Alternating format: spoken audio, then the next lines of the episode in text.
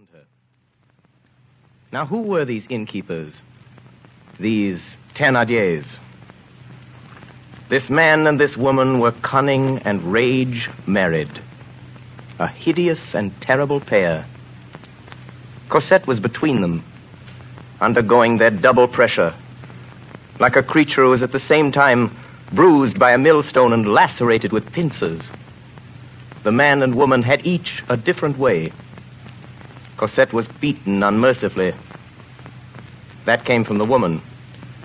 She went barefoot in winter. That came from the man. A ferocious mistress, a malignant master, a rascal of the subdued order.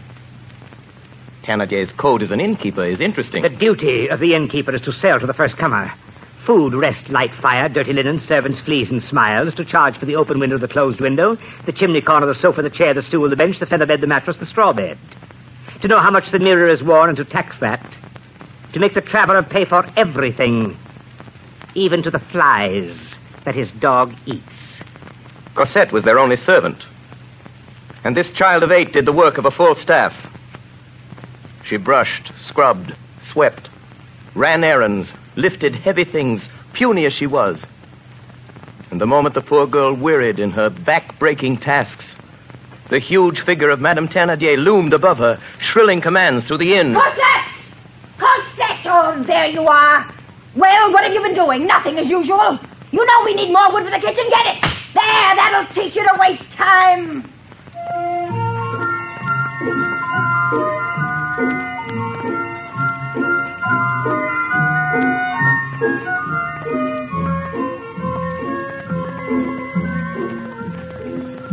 Christmas Eve, 1823. Pretty windows, candy booths, toy stores, parties, and good things to eat. Little shoes at the fireplace for Father Christmas to fill. Christmas Eve. Festivity in the little town of Montfermeil. Extra work at the inn. Extra work for Cosette. You girl, have you watered my horse? Oh, Yes, monsieur. He drank the whole bucketful. Ah, that's a lie. He has a way of blowing off when he's not had water that I know well enough. Get some more water, Cosette. Excuse me, ma'am.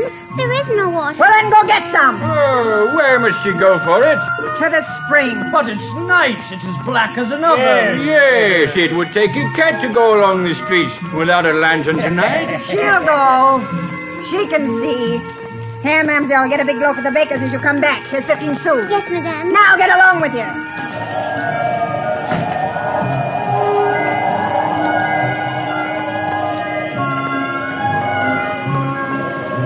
The child fled with her bucket, running as fast as she could. The night was cold, and the spring was far away.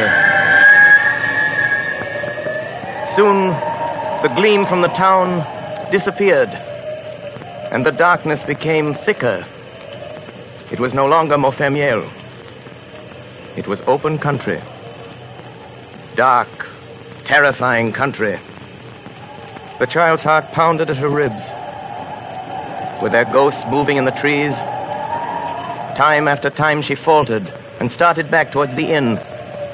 But always there appeared to her the more dreadful specter of Madame Thénardier, and she went on.